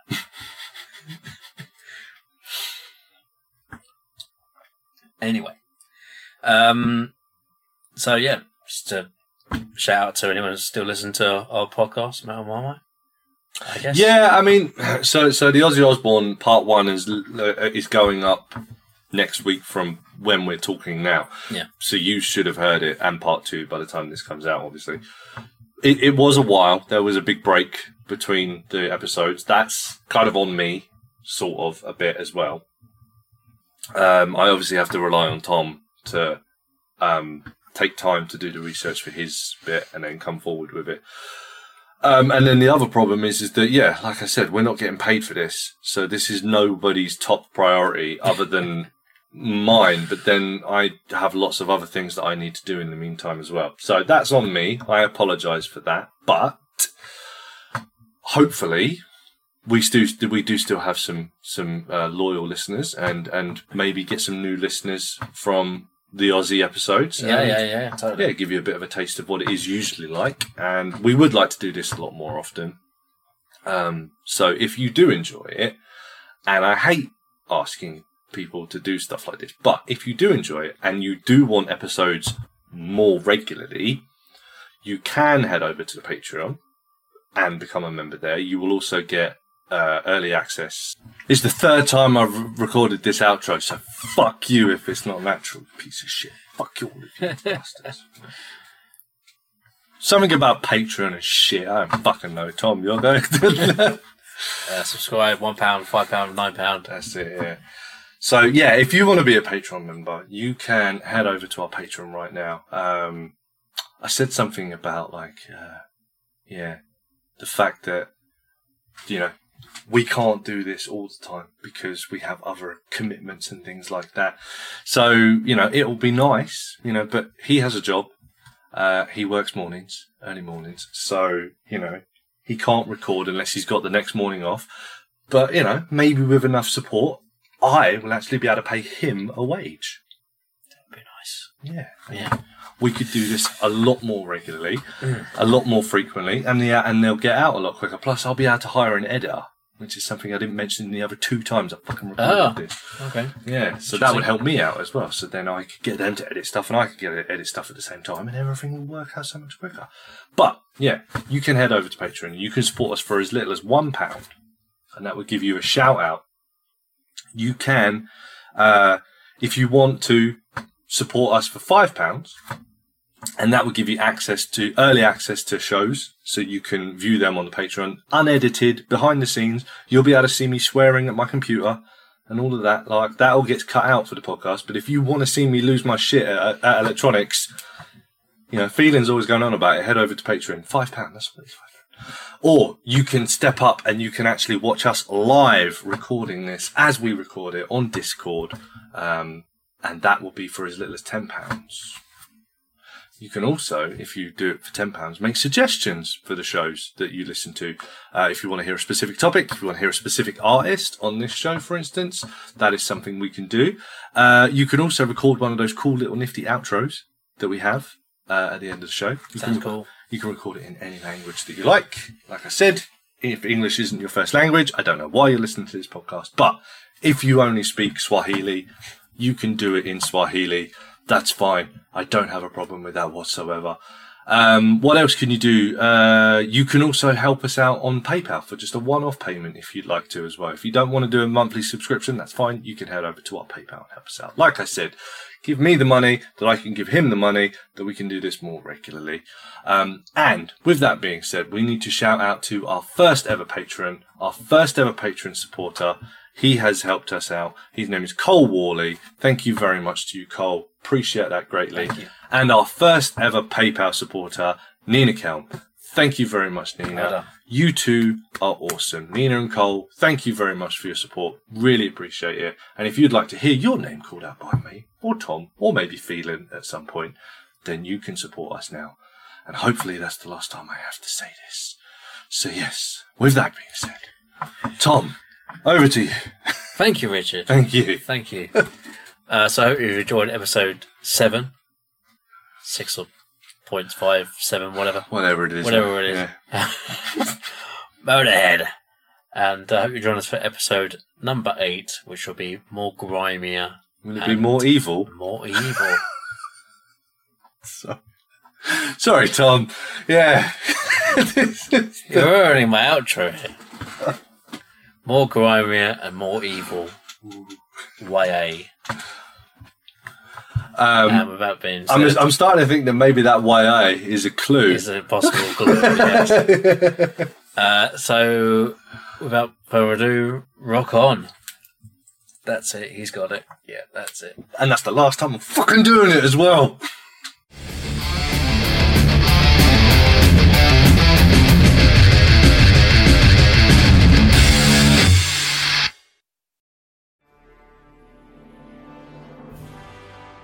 This has been a Rich T Entertainment production. If you like this podcast, come and find our other ones on Apple, Google, and Spotify.